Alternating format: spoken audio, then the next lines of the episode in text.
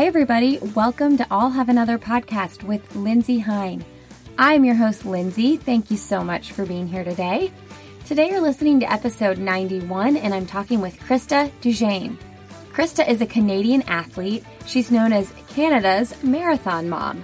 She has a half marathon PR of 110.52 and a marathon PR of 228.32. Krista ran in the Rio Olympics in 2016. She is the mom of three little kids and she's a registered dietitian. Krista realized her potential in running a little bit later in life than most elite athletes you hear about. So her story is really unique and interesting, and I loved talking to her over a glass of wine at 8 p.m. on a Friday night. Before we get started talking with Krista, I want to thank a couple sponsors who are supporting this show. The first is Action Heat. Action Heat makes the world's best heated clothing. Now, this is a super fun idea for a gift coming up this holiday season. Their clothing provides toasty warmth and comfort to your whole body, including heated jackets, socks, gloves, hats, and even undergarments like long johns. You can stay warm and cozy from head to toe with Action Heat. Now, I have a pair of socks and a hat, and I'm telling you what, I live in this big old house, and in the winter when I'm just so cold because, you know, Glenn only lets me turn up the heat so high. These warm socks are just so cozy. So they're engineered safely and efficiently to deliver heat via heating panels similar to a heated car seat. Their batteries can recharge on your phone or any other gadget while you're wearing them. You guys can go to action-heat.com slash another to check out everything they have to offer. Use the coupon code ANOTHER, all caps, at checkout to save 15% off your order. Thanks Action Heat for supporting this podcast. And the other sponsor I want to thank for supporting the show is Generation UCAN. UCAN powders and bars offer a super starch that gives you a slow release carb with no crash. They offer long lasting energy with no sugar spikes, and they're easy on your stomach. The super starch is the secret sauce in UCAN. You guys can try samples for $5, under $5 in fact, and free shipping if you go to generationucan.com slash samples. Save an extra 15% with the code another all caps. I truly believe in the product. I use it. Several of my running friends use it. If you guys are already loving the product, you can just use that promo code another all caps. If you go to generationucan.com slash another, you can use that on any of their products, and I highly recommend them. Okay, if you haven't left a rating and review for the show yet and you're loving it, I would so appreciate if you would do that. It is super helpful in new listeners finding the show. And one of my friends actually just sent me an Instagram message that said I showed up on their new and noteworthy section on iTunes, which is funny because I don't consider this show new anymore. Maybe they're calling it noteworthy though. I don't know. But that is all due to the ratings and reviews. So the more that you guys can do that, the more helpful that is. So thank you guys so much for taking time out of your day to do that and taking time out of your day to listen. So enjoy this conversation with Krista. Are you Eastern time as well? Yes. Okay. So let me just guess that you just put your kids to bed too. Oh no, they're all up. we aren't um, early to bed around here in this house, and it's the weekend, so. How old yep, are... they're just downstairs with my husband. How old are your kids? 11, 9, and 6. Oh, okay. Well, that's a different ballgame then, because my kids are 1, 3, and 5, so it's totally different. Oh, yes. Very different. Yes. Uh-huh. My last ones just mm-hmm. went to bed.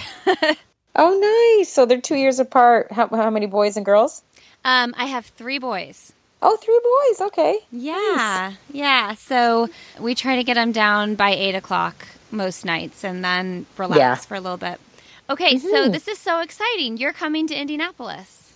Yes. Yes, I am. I'm looking forward to it. Okay. So, um, everybody listening, Krista, you're going to have to tell me how to say your last name. Duchesne. Duchesne. No, Duchesne. Duchesne. Okay. yep. Uh, that's right. Okay. So, Krista is coming to Indianapolis for the Monumental Marathon Expo. And are you running the race, Krista? No, I don't think I'm going to. At one point, I thought about doing the half marathon on the Sunday, but when I committed to speaking, I wasn't sure what shape I'd be in. I was just getting over an injury, so I decided a few weeks ago that I would not. Well, you know, you can like hobby jog the marathon with me because I'm running the marathon. Yeah. Yeah, I don't know that I could handle 42 kilometers to be honest at this point. I'm up to about 28, but that might put me over the edge. so, when are you coming to town? I am going to uh, fly Friday, and I think I'll go straight to the expo from the airport. Actually, And what do you normally um, what do you normally speak about when you do these engagements?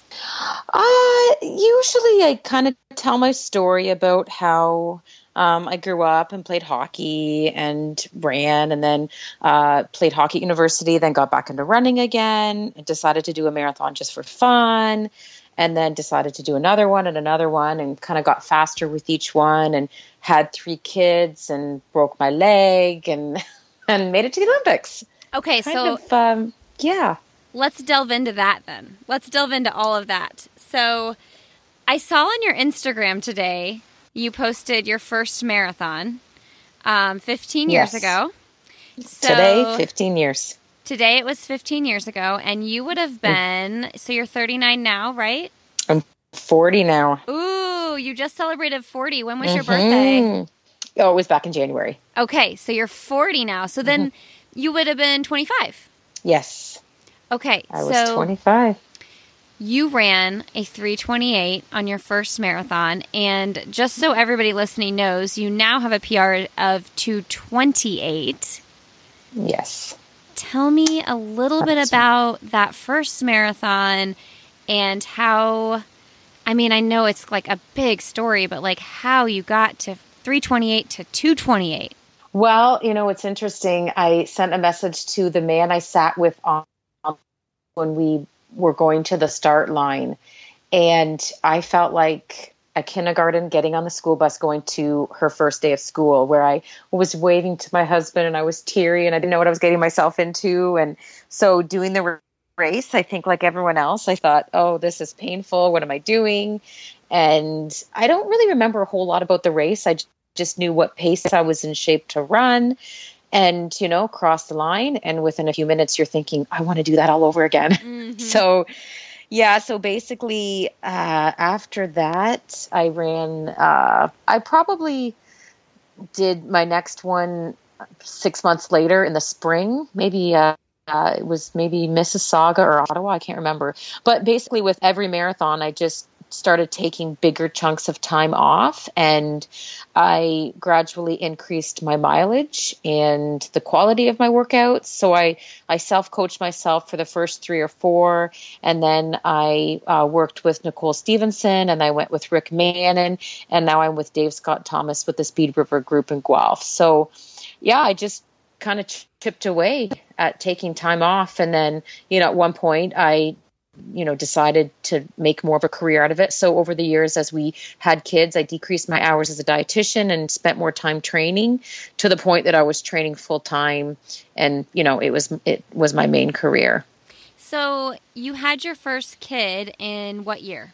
uh in it was uh 10 months after boston when that was uh 2006 is when our first child was born so i ran boston in 3 hours and 46 seconds in april of 2005 and then we had our first child uh, the following february of 2006 Was that a PR at the time?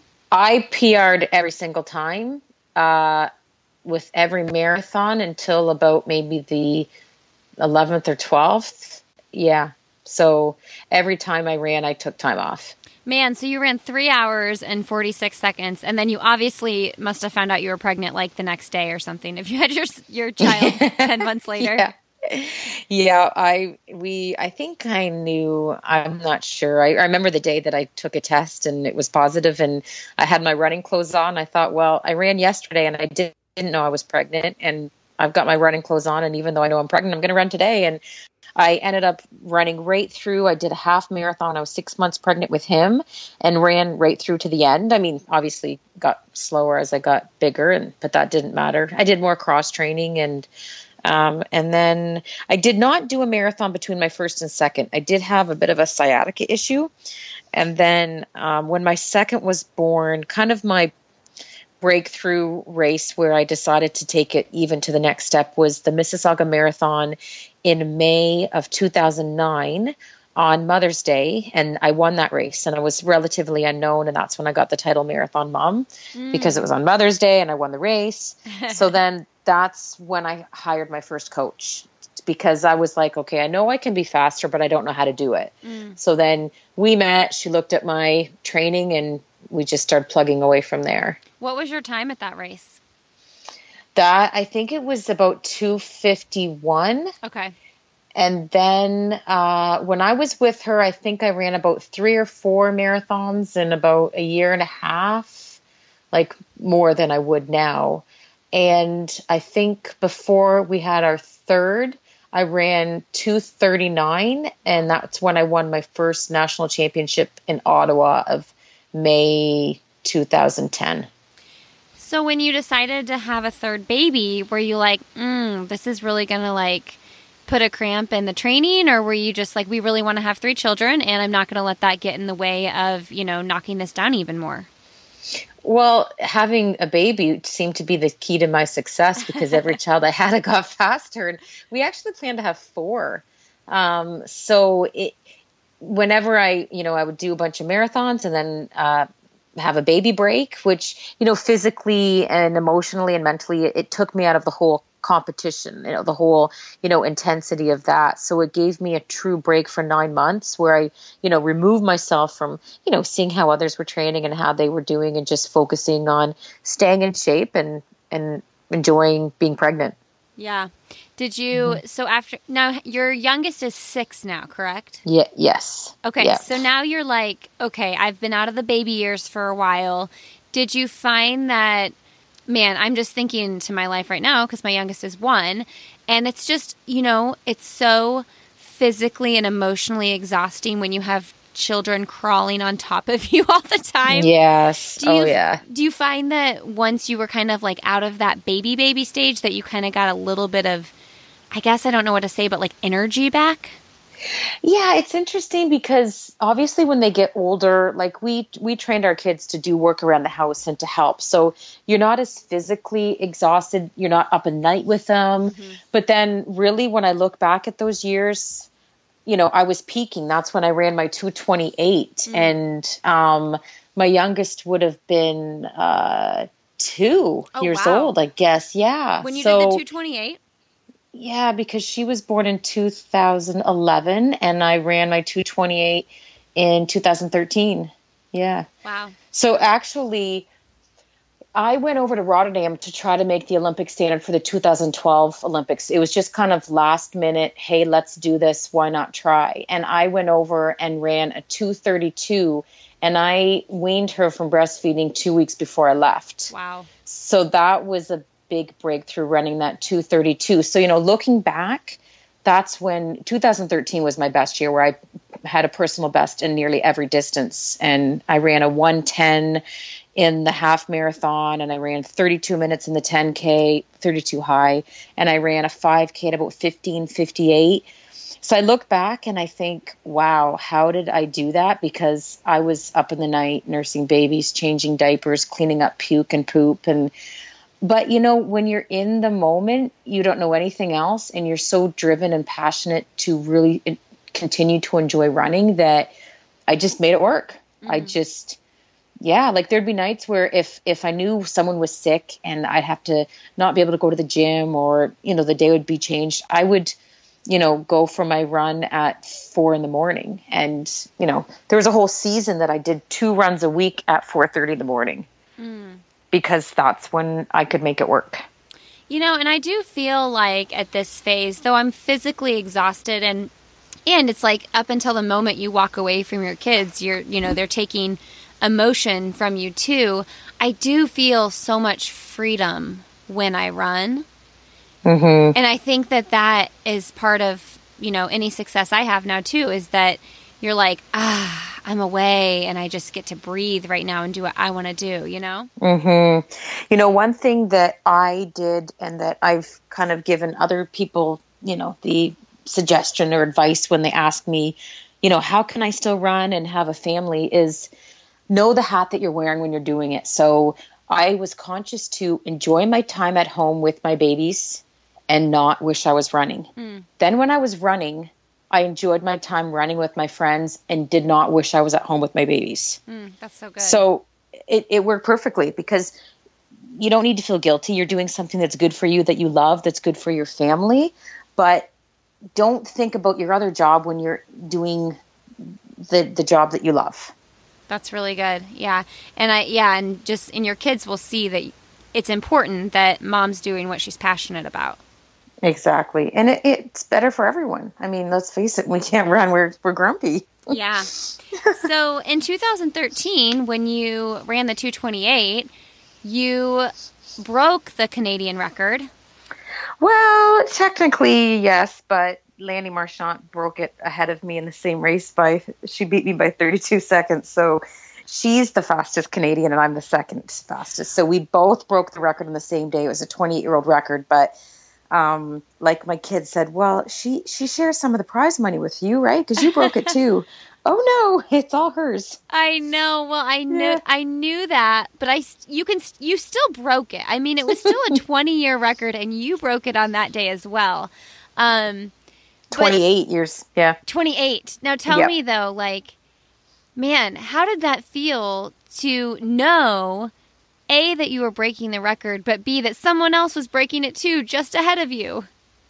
Well, it's interesting because Silvia Ruegger, who held the record for all those years, was at the race, and she and I share the same Christian faith.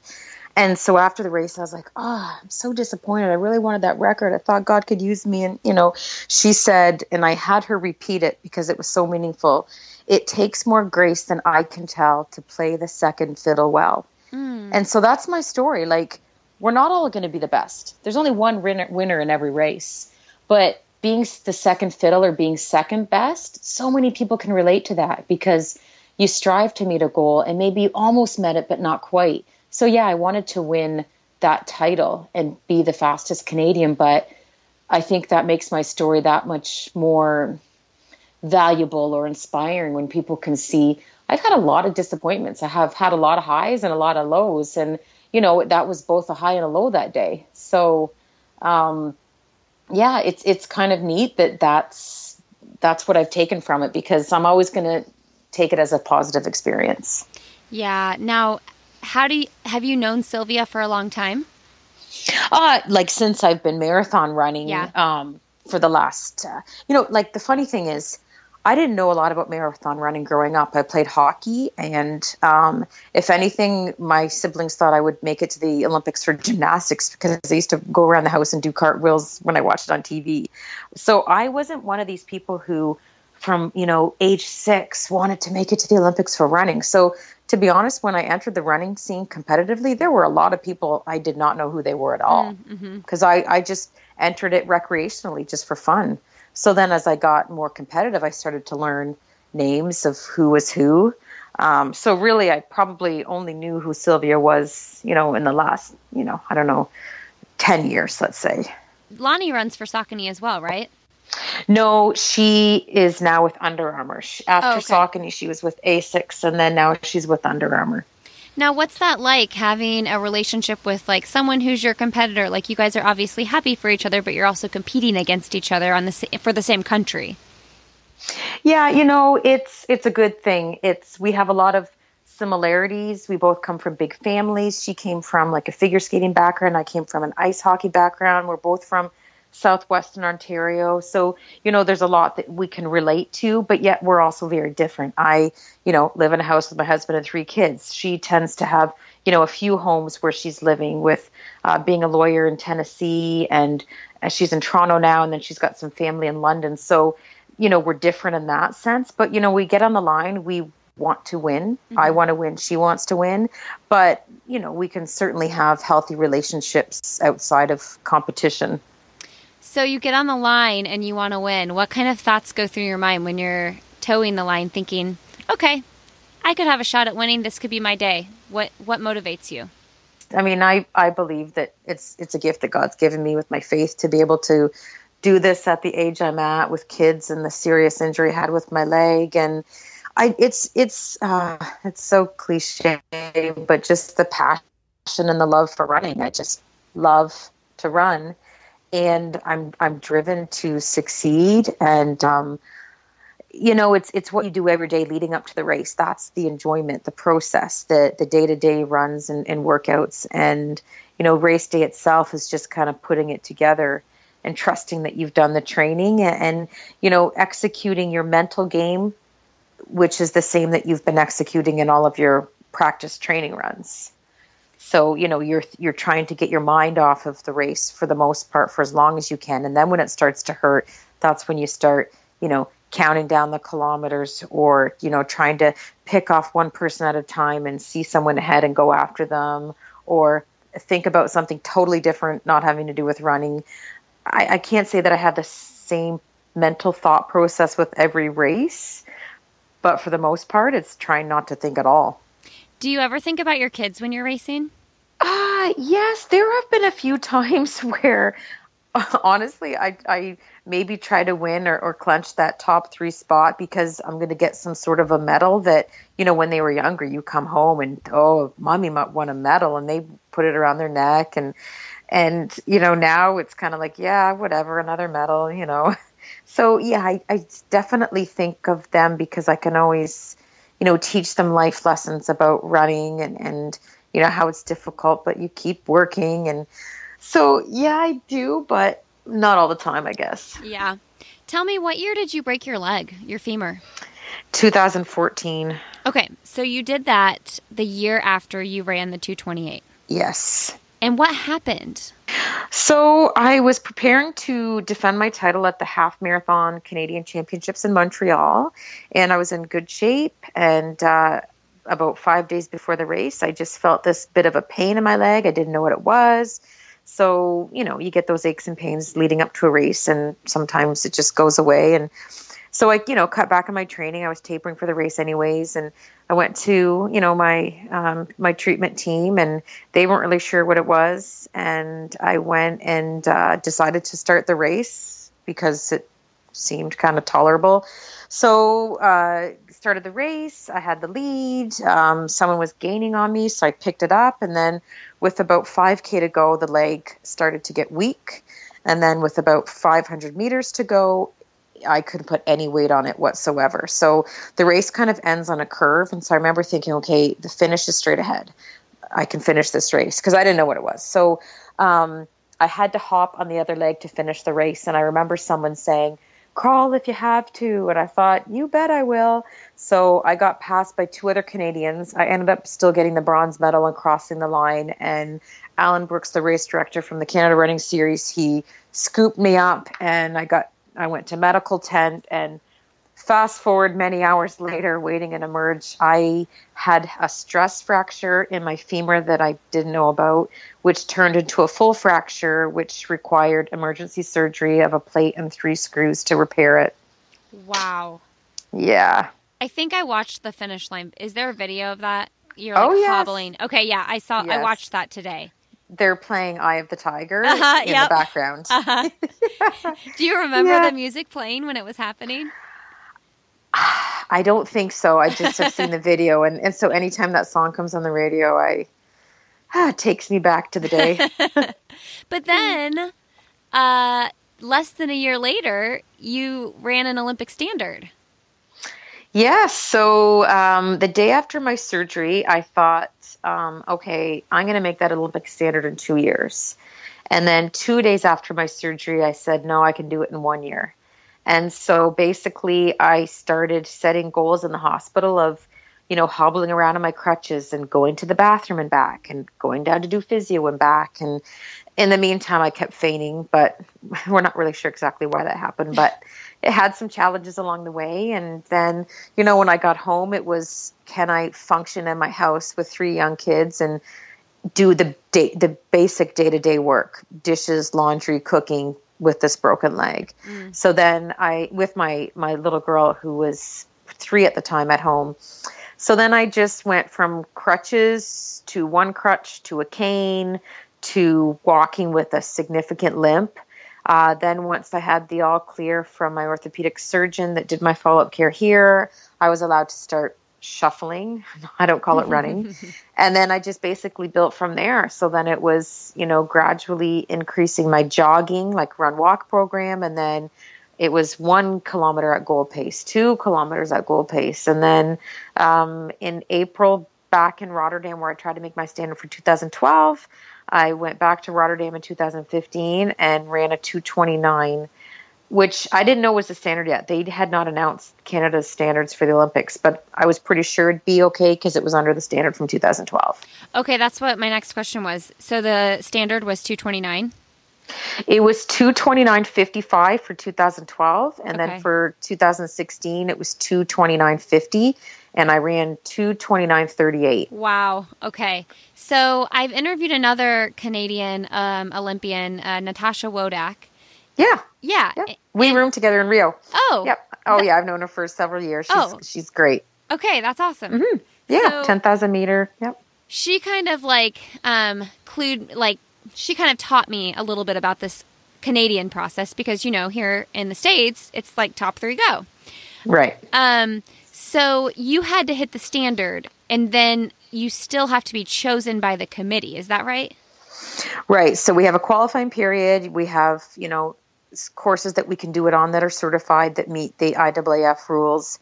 And uh, if you run the standard and you are top three, and you prove your fitness, then you would be named to the team. So I made my standard early in the qualifying period of April 2015 and kind of you kind of hold your breath to make sure that I mean no one else beats you out and then you have to prove your fitness to be named to the team.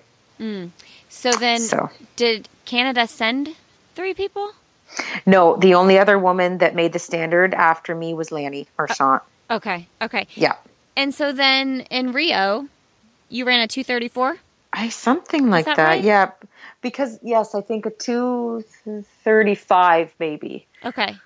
In August because then in October 2 months after that I came back to Toronto and won the national championships um, at the Scotiabank Toronto Waterfront Marathon and I was I think like 233.59. Both times were about a minute from each other. Okay, so tell me about Rio and was it I mean was that an experience that was it everything you could have dreamed of? Was it different? What was it like? It was everything you could have dreamed of. I mean, the best part was my training went really well. In the summer, I trained in the heat and humidity, which was really high in Ontario that summer. And my kids did the housework, the laundry, so that I could train and come back and rest and uh, it earned them a trip to Rio. So that was pretty neat. Uh, it was quite the story that they could tell their friends when they went back to school in terms of what they did for their summer vacation. And yeah, the race went well um, in terms of how I executed the plan and just, you know, stuck with the pace that I knew I could do.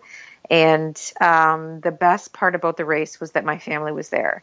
So before the race started, I looked up and I saw all the red T-shirts. They had T-shirts with my favorite quote from Eric Liddell. I believe God made me for a purpose, but He also made me fat. Um, but He also made me fast, and when I run, I feel His pleasure. Mm. So when I was finishing the race, I looked up and I didn't see them, but I knew that they were, you know, obviously somewhere in the stands. So I crossed the line and I was like, you know, celebrating and happy. And I looked over and I saw this sea of red T-shirts. Mm. So I ran over to them and hugging and kissing and crying and and it was like my race went well. My family was there to enjoy it with me. Like normally you have to go through security and then you meet up somewhere after, but there they were, you know, in the flesh, so to speak, with Canada flags and my kids had GoPros, so it's all recorded Aww. and just celebrating. And, and my, my second son said, mom, and he leaned forward to give me a kiss. So, you know, we're hugging and kissing. And later that afternoon, we went to the Canada House and someone came up to me from the Olympic Committee and showed me a picture someone had captured that moment where you know my son and I are kissing and everyone is is cheering and smiling and so it was like I had that amazing experience and someone caught that moment that you dream of mm, on on camera. That's amazing. Were you it thinking was. about that when you were finishing? Were you thinking about that moment with your family afterwards? I was, but what I pictured was, you know, 30 minutes later, by the mm. time I find them and we're texting and trying to find a meeting place, like I had no idea that I would be able to like physically hug them. Oh. Like because you know with security and everything Yeah. but just where they were they got the best spot and cbc radio had been doing interviews with them and and they were on the news that night and i mean it was a great experience for them too right and you know they worked hard all summer helping me out with all the work around the house and so it was you know it was rewarding for them they saw how it you know it paid off Now you mentioned though that you roomed with Tasha. Did you? So did you have a? You were separate from your like? Did your husband and your kids stay in a separate hotel? They rented um, through Airbnb. They rented kind of like some. It was like an apartment, I guess, where a couple they rented out um, for vacationers, and so my coach, three siblings, three children, and my husband stayed in that place. Oh, and, And so, okay. yeah, so I stayed in the Olympic Village until I competed, and then after I competed, I stayed with them, and then when they went home, I went back to the village. okay to watch the rest of athletes. Just you wanted to see some more performances. Yes, and I wanted to stay for the closing ceremonies because the athletics team, track and field, uh, we weren't able to go to the opening ceremonies, so I really wanted to go to the closing, in which most people did stay for the closing ceremonies. Did you meet anybody at the Olympics that you know is just would be someone that you kind of looked up to or were were excited to meet? You know, not really. Like, I mean, I saw Usain Bolt, and of course, with Canada, we have Penny Oleksiak and Andre De Grasse, and you know, phenomenal athletes. And I- don't get really like starstruck or you know want to take selfies with them. um, and I think just because I'm so different, I, I couldn't relate to a lot of them. I, like, I felt old, honestly. I I'm this 39 year old mom of three who's at the Olympics, and um, yeah, it was just. Uh, I guess I couldn't relate to a lot of them and where they, in terms of where they were in their life, but um, yeah, I just really soaked in the whole experience. But I can't say that there was one person that you know made it for me. All right, everybody, before I continue this conversation with Krista, I do want to thank a couple sponsors who are helping support the production behind this podcast. The first one is Zappos. Zappos is everyone's first choice for shoes, clothing, and accessories, and everyday running essentials for men, women, and kids. They have a running specific site now, zappos.com slash running. They have over 1,000 trusted brand names like Nike, Adidas, Brooks, Asics, and New Balance. What you might already know about Zappos is that they have fast and free shipping, free and easy returns, friendly customer service, and a 365 day return policy. I ordered something from them and literally it was on my door the next day at 1, 1 p.m. So I ordered it at 4 p.m. and it was on my doorstep at 1 p.m. the next day. Good stuff. You guys head, head over and check it out. Links to that will be in the show notes. And then I also want to thank Casper Mattress for supporting this podcast. Casper is a sleep brand that continues to revolutionize its line of products to create an exceptionally comfortable sleep experience, one night at a time. Designed by humans for humans. You spend a third of your life sleeping, so you should be comfortable. They have three mattress models the original Casper, the Wave, and the Essential. Casper is not just a mattress company, they offer a wide array of products to ensure an overall better sleep experience. They have no hassle returns if you're not completely satisfied. Delivered right to your door in a small, how do they do that sized box? Free shipping and returns in the US and Canada. You can be sure of your purchase with Casper's 100 night risk free sleep trial. So start sleeping ahead the curve with Casper. Get $50 toward any mattress purchase by visiting casper.com slash another and using the promo code have another at checkout. Terms and conditions apply. Thank you, Casper and Zappos, for supporting this podcast. Well, let's talk about age though. So you're 40. You ran the 228 when you were what, 36? Uh, 36, yes. Now that's so impressive, you know, and I feel like a lot of people peak in their 30s, but I mean, you were just like going and going and going. And what are your goals now? Well, you know, it's interesting because on the weekend I just did the broadcast for the Toronto Marathon and Lyndsay Tessier, she just had a personal best and she's 39 years old. So it's definitely neat that our sport is growing in Canada and age doesn't necessarily matter. It's, you know, when you peak and how you're doing with your training. So I think for me now, I'm, it's kind of like I'm ready to pass the torch to that next generation, but yet I'm still holding on a little bit, you Yeah. know, in that I don't want to close any doors because if I still am running well and succeeding, then I'll keep going. But I'm also at the same time completely satisfied to call it a career.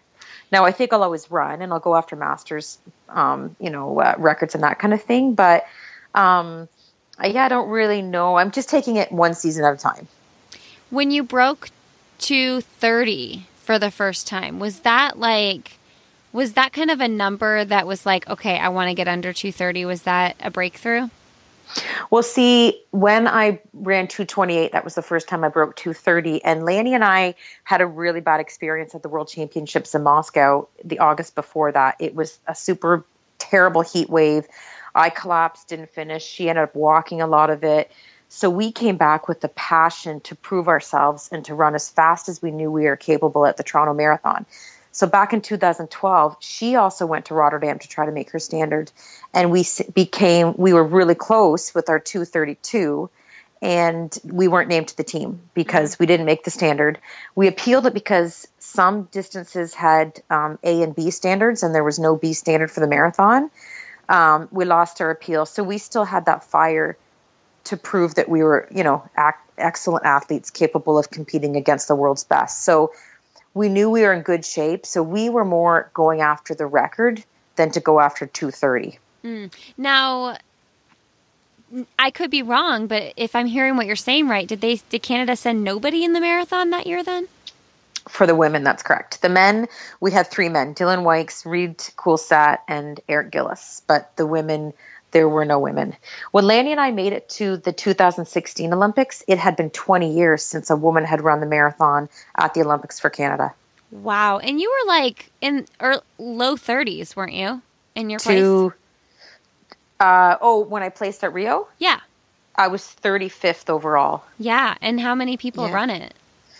Oh, I think like 170 maybe. I'm not sure how many finished. I know I was going into the race I was ranked 50th going in. And you placed 35th? Yes. That's impressive. Yeah, it's it's yeah, it was neat. I know I was like the bottom of the of the first quarter, I think, in terms of statistics. So you're also a dietitian? Yes. Okay, so you went to school for that. You practiced the work for a while and then when did you hang that up to train full time? Well, I I didn't stop. I kept enough hours a week to keep my license. So I basically went very part time. I only did like one shift a week, just seeing people mostly for chronic disease prevention, you know, cholesterol, diabetes, weight loss, and train full time. And then now I'm starting to get back into um, you know, expanding my career again as a dietitian. And this is an off season for me. I didn't do a fall marathon so I've got more time to kind of get myself established, but yet I plan to do another marathon in the spring. Will you train hard for it?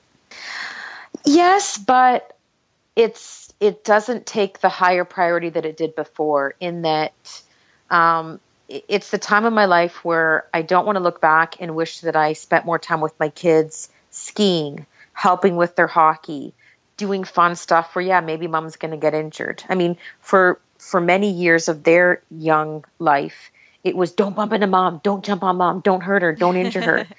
and I don't I don't want them to remember that about me. It, I mean, to a certain extent, it, it goes with the territory, but you know, I want them to experience me skiing with them, whether or not I rip my ACL or not. sure. You know? Yeah. Mm-hmm. So when you're training, you know, and when you have been training with your kids, um, what does a day in the life look like when you were in the peak of training? Well, so when I was in the peak where I um, got all my personal bests, I was, uh, let me think here.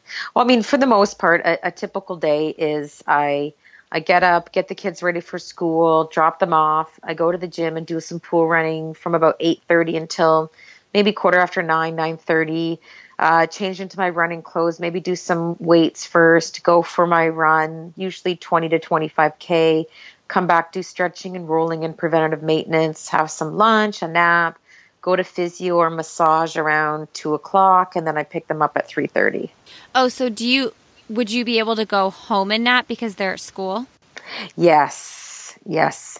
But see, when they were at home and not in school, I would make I didn't let them watch a lot of TV because I saved their screen time for when I needed to nap. Okay. It was it was my babysitter. So basically lock the door, put the TV on, immediately go down for my nap and, and turn the phone off. And that's exactly what got me through that. That power nap every single day around one o'clock has been my one of my keys to success. How long does the nap last? Usually I'm about 20 minutes, but Really? if I'm if I'm really in, in heavy training, um, yeah, I guess it's still 20 minutes, but usually I'm in bed like nine o'clock, 9.30 Mm-hmm. and, and up around six. I just like I can never turn my brain off enough to fall asleep. Like I'm like, okay, you, you have an hour and you want to fall asleep, but I can never get myself to fall asleep. Are you just so physically exhausted that nothing's stopping you?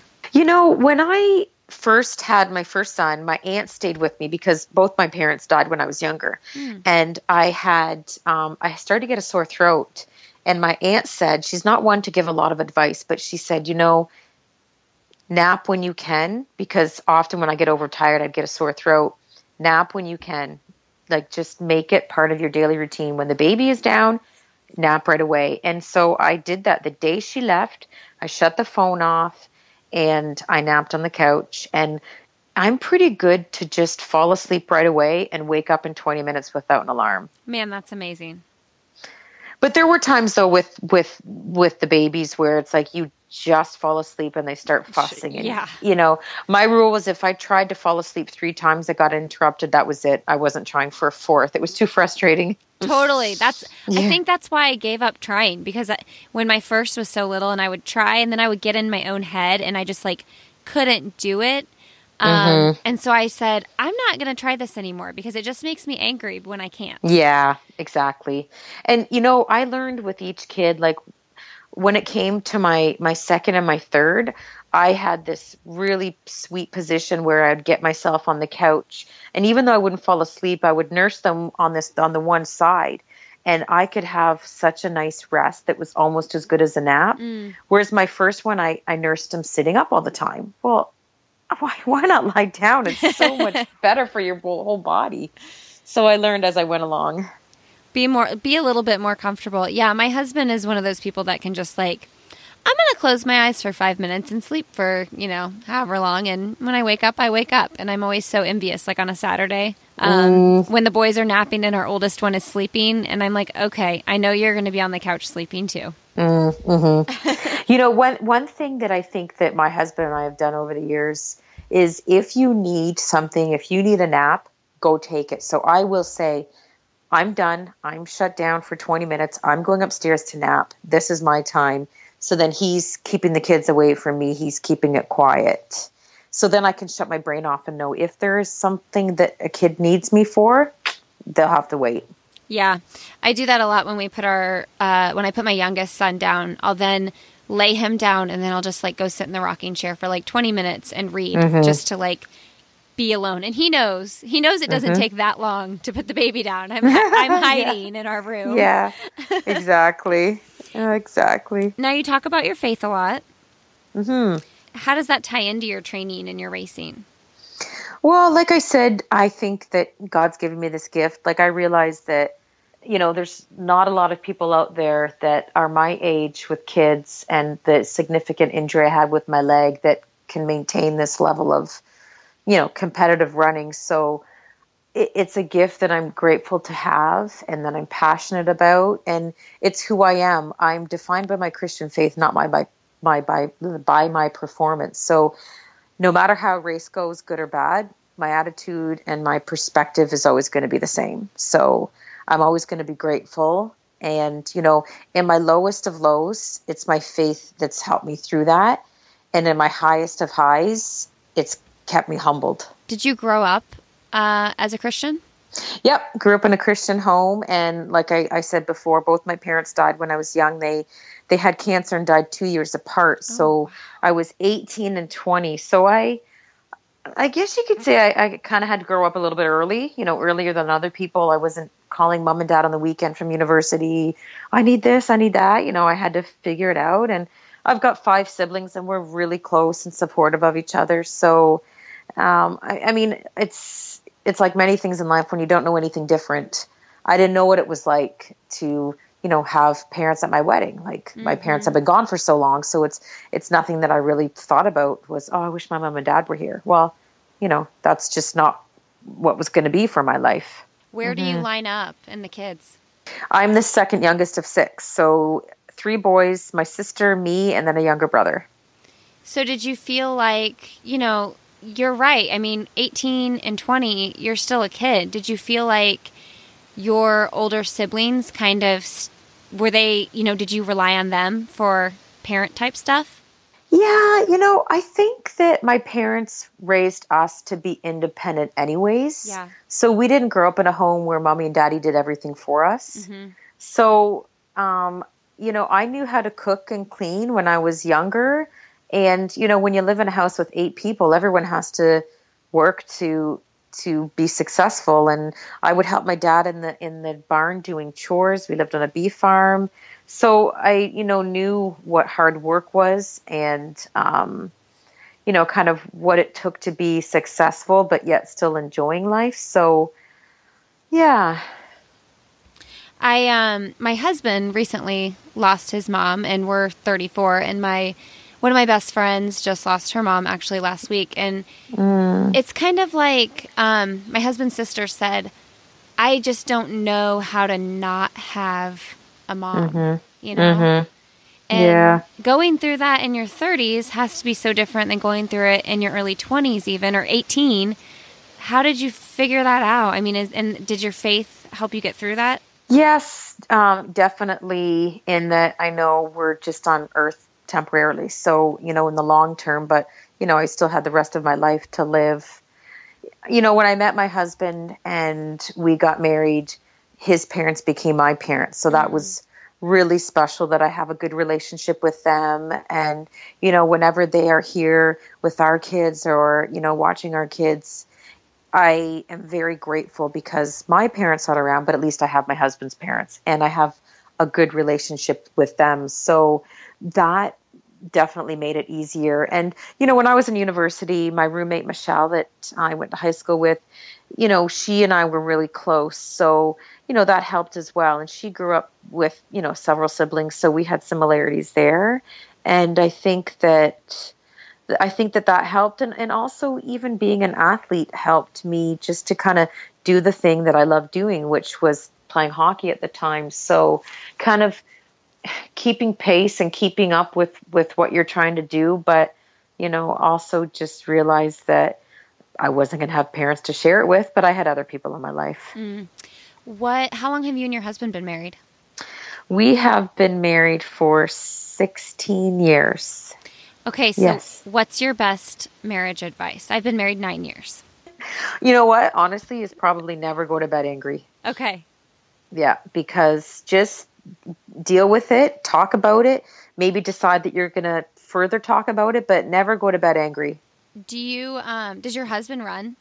No, he's done, uh, he did a few kind of 5K jogs a couple of years ago, but he actually played volleyball, and that's how we met was through Athletes in Action um, at the University of Guelph. Okay. Does he, I mean, obviously you ran in the Olympics, so he understands the significance of of what you're doing here. I mean, your family dedicates so much to it as well.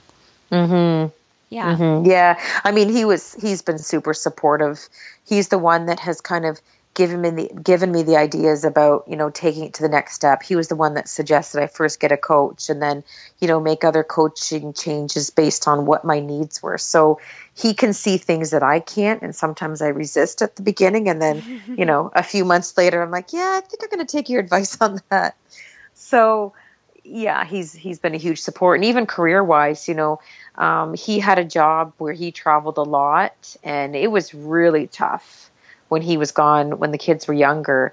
Um, but now he's he's got a job that's not quite as demanding anymore, and you know we're at the stage now where we're taking our kids to hockey and swimming and we're busy picking them up from volleyball and piano practice and it's really rewarding and it's all about seasons of busyness and you know what can we handle now and so yeah it's we have a it's a really rewarding part where we're at in terms of our marriage and parenting I've delayed uh, putting my kids in sports or anything. I mean, my oldest is only five, but like even Mm-hmm. you know, I see parents with their kids in like soccer and all these things when they're like three years old. And I'm like, no, no, no, we're delaying this as long as possible because um, I know how much time it's going to take when it really gets going. You know.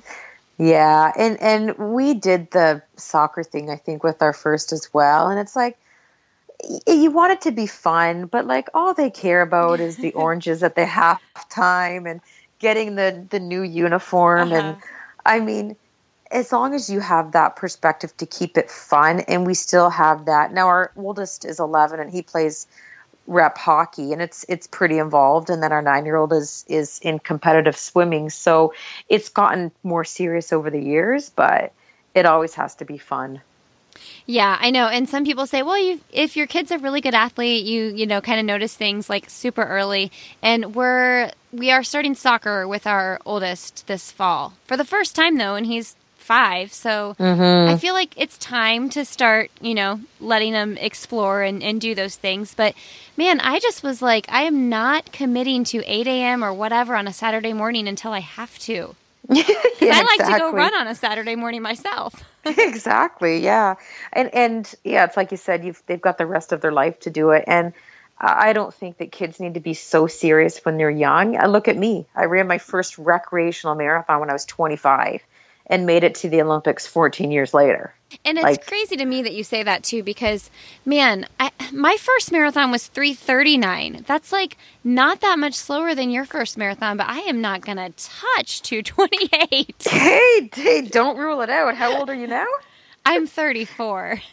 well add you know do the math and you never know the sky's the limit That's crazy. It just seems insane to me. I'm gonna try to run like a three ten next weekend. That's my that's kind of my goal. Um, yeah But man, it's just an entire hour. That's so much time. What were you um what were you peeking out at with your miles? Like when you were in tip top shape? when I ran my 228, I was probably like miles about 100. 100 miles. Oh yeah, I forget. Yeah, your kilometers yeah. or miles. so 160 kilometers. Yeah.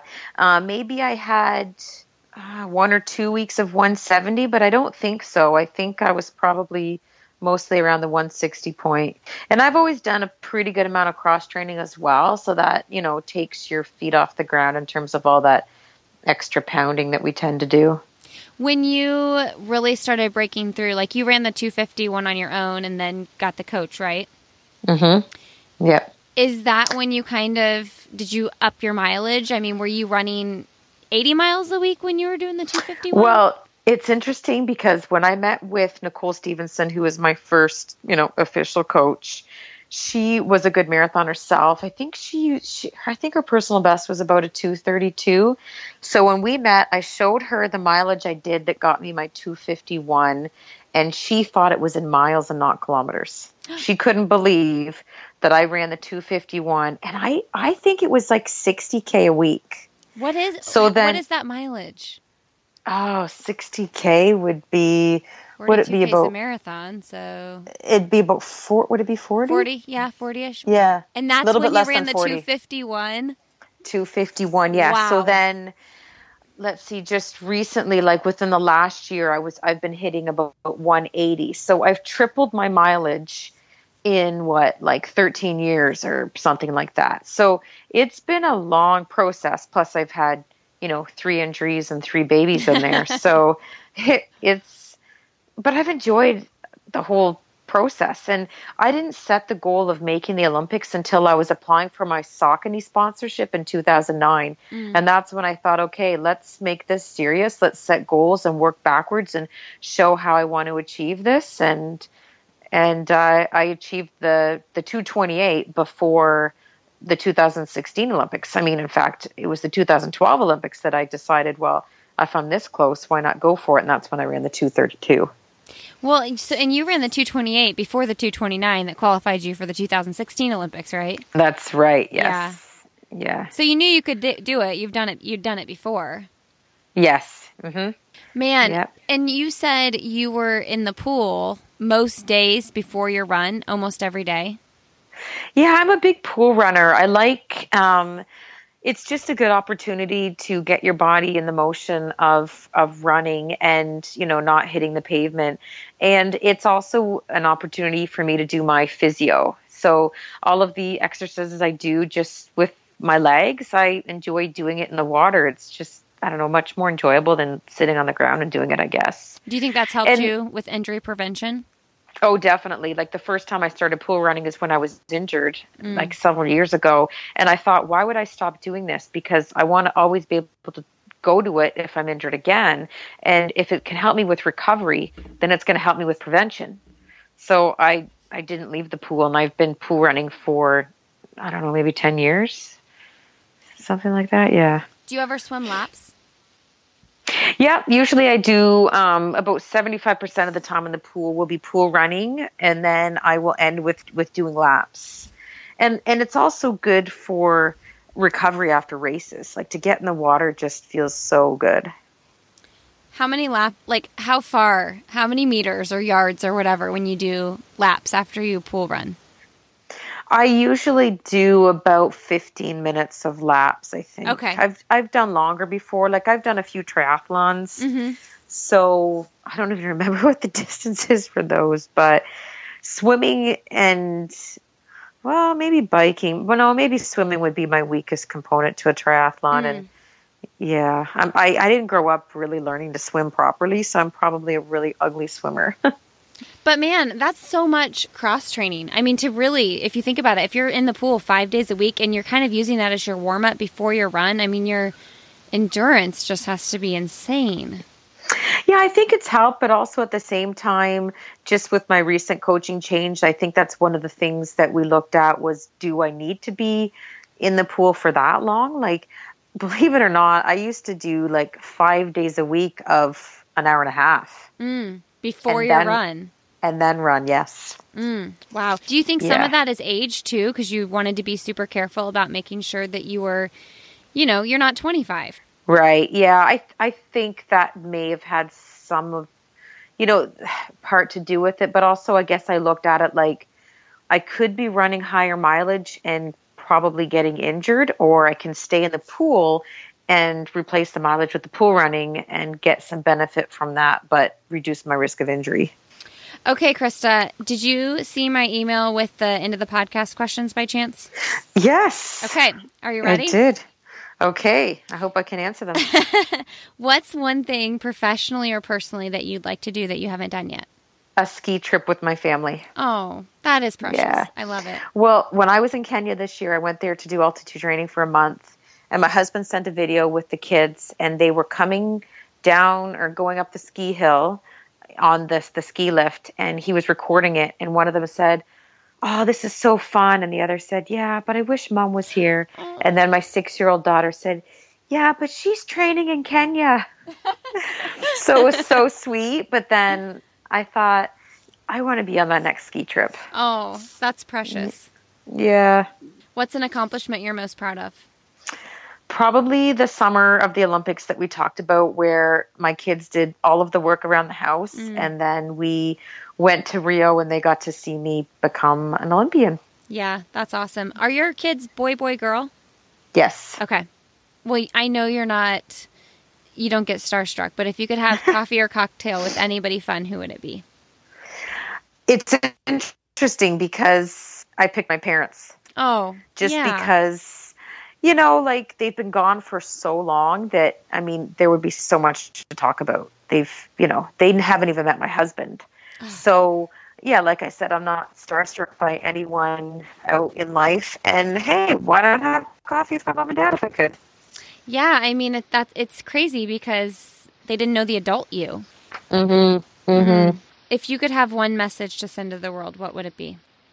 Just because it hasn't been done doesn't mean it can't be done. Mm. Which I just, you know, my age, my injury, and three kids. Sure. Uh, that just speaks for itself. Go for it. Yeah. What are you loving right now?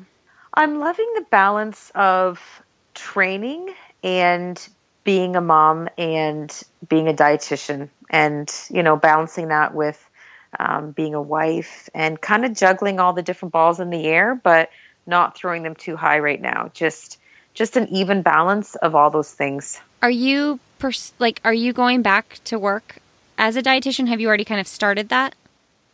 Well, with this being an off season, I was supposed to do the Toronto Marathon, which was last weekend, but I had an injury in the summer, which made sense because I had done too many marathons already in the last year. But um, I I knew that I had to kind of get things going again in my dietitian career, just you know financially for the family with the kids involved in sports. Like when they go to older, the prices go up. Sure. Yeah. So I mean, it's great. I absolutely love it, but it's a good season for me to get things going again. So I'm spending more time definitely in my dietitian career than I have in the last several years.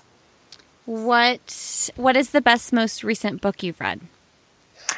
Well, I'm not a big reader, I'll be honest. Um, I think by the time I open up a book, my heart rate drops and my body just wants to you sleep. sleep. but I will say my kids are big Harry Potter fans. Mm. So I finished the entire Harry Potter series when I was in Kenya. So I read the whole series, and then uh, after each book, I would watch the movie with my kids, and that was kind of fun. Did you like the books? Yes, but like my kids, they're they know everything about every book and every character, mm-hmm. and I, I feel like wow, I can't remember half of that stuff. But yeah, definitely interesting. Some of them were long, but I mean, so creative. Uh, just wow. And and then it was really rewarding to watch the movie after the book because it was like any movie where the book is always better. Oh, totally. So, you know, the first movie, within the first 10 minutes, I was like, they forgot this. They didn't do that. Mm-hmm. And my kid's mm-hmm. like, Mom, Mom, I hate to tell you, but the books are better. I've I've talked to other people who have older kids, older than mine, that are reading books, and they say that it's fun to read along with your kids, like the book that it they're is. reading. And that's why I started reading it because like I had no interest in Harry Potter. Yeah. But because my kids were always talking about it, I thought I went in on this. I want to yeah. know what they're talking about. And and they loved it. They'd be like, "No, no, no, don't no, mom, mom's reading Harry Potter. Leave her leave her alone. No, mom's reading. Mom's reading." so it was it was sweet. Yeah. Well, yeah, and plenty of adult adults read the book on their own, the books the Oh, series. yeah. Yeah, and love it. Do you Exactly. Do you make any time at all to watch TV or movies?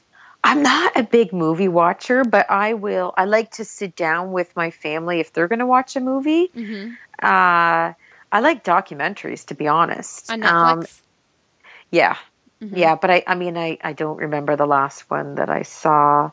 I mean, to be honest, now with iPods and, and phones, a lot of the time the TV's on and no one's even watching it. Oh, totally. You know? Yeah. Yeah. Do your kids have yeah. have um, like devices like that? Oh yes, but Yeah. you know we we've got rules. They're not allowed to take them anywhere in the house other than on the main floor, like our kitchen and and family room. Um, you know, when we say iPods off, iPods are off, and they're big readers, so. Yeah. You know, they'll get their Harry Potter books out and start reading, and you know, we'll do other stuff. But um, you know, we're guilty of that as adults too, where we get on our phone and, you know, you go to check an email or a schedule, and then before you know it, you're on Twitter and Facebook, and, you know, you, you get carried away with it too. So you have to lead by example like everything else as a parent. Oh, I think about that all the time. I'm like, Lindsey, Yeah. put your phone down. Put your phone down. They're watching you because my kids are so young still that they don't we don't they don't have devices yet. And I'm like, Mm-hmm. but they see they see what I'm doing here on my phone, looking at my phone. They see it. Yeah, and it's tough because they don't know if you're like truly checking, Uh-huh. you know, a map to to go to an arena or Uh-huh. what time their hockey practice is, or if you're, you know, social media. just plain. I know, and Yeah. I and I do get torn too because sometimes if um, we do let them use our iPad, um, usually it's like ABC Mouse or something, and I'm like, well, there's really nothing wrong with that. I mean, it's like a learning game. You just Mm-hmm. there's this like negative association with a screen, you know? And I think it's all about setting boundaries and and how much time. I know even with our 6-year-old, I don't want her on her screen as much as her brothers cuz Mhm. she's younger. Like I need to be sitting with her and helping her learn to read. Yep. So reading books with them is always going to be better than a screen. Mhm. But yeah, there certainly are, you know, learn to read on your screen. Well, okay, is that good or bad? Well, Right. It's it's, it's about balance. Yeah, totally. Mhm. Do you have a favorite nonprofit you like to support? The Kenyan Kids Foundation. Yeah, that's the group that Wesley Korir and his wife Tara started. He was the 2012 Boston Marathon winner from Kenya, a very, you know, poor part of Kenya.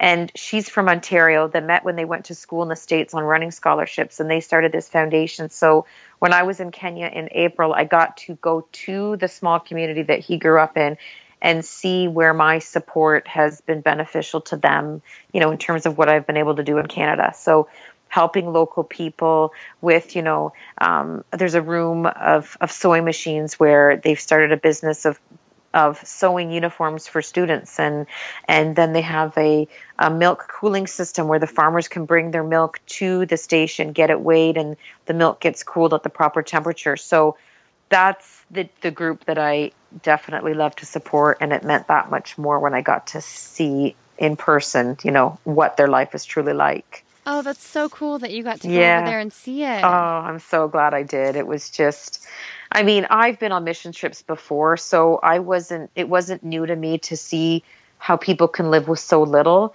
but you know to see these east africans and and how they want a better life and they want to be at the olympics and run fast but there's so many of them mm. it's just an entirely different way of life and it's so simple but still so enjoyable that they can live a life with less and be so content whereas here we have more and we're constantly busy and often people aren't content mm. so two different worlds in a way yeah very much so he's married to a canadian Yes. Oh, cool. And and they live in Kenya. So she um, moved down there to be in his you know native land and they have two children. So they they come back and forth and they'll stay with her parents near waterloo ontario.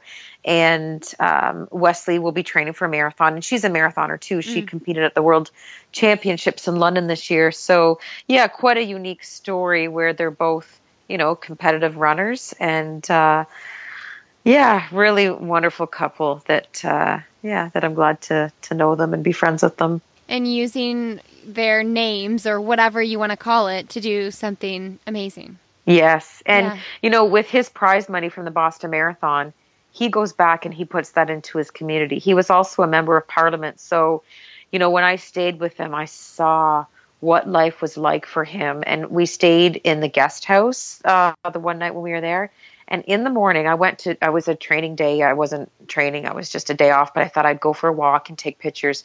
There had to have been a dozen people at like seven in the morning outside this guest house waiting for him just to be asking him questions. Mm. Like, can you imagine leaving your house and there's like people just waiting around to see you? Like, it, it's, wow. And then to be training for marathons and to be a husband and have two kids. Uh-huh. And he had to go to Nairobi for a lot of his parliament meetings. And yeah, all for his people to make a better life. That's that's incredible. That's so amazing. I'm yeah. so glad you got to go there and see that. That's so cool. Yes, me too. Very. I'm so glad. It was, you know, it was a bit of a car ride out there, but uh, yeah, definitely worth it. You know, you've made it in running when you're traveling to Kenya to train. yeah.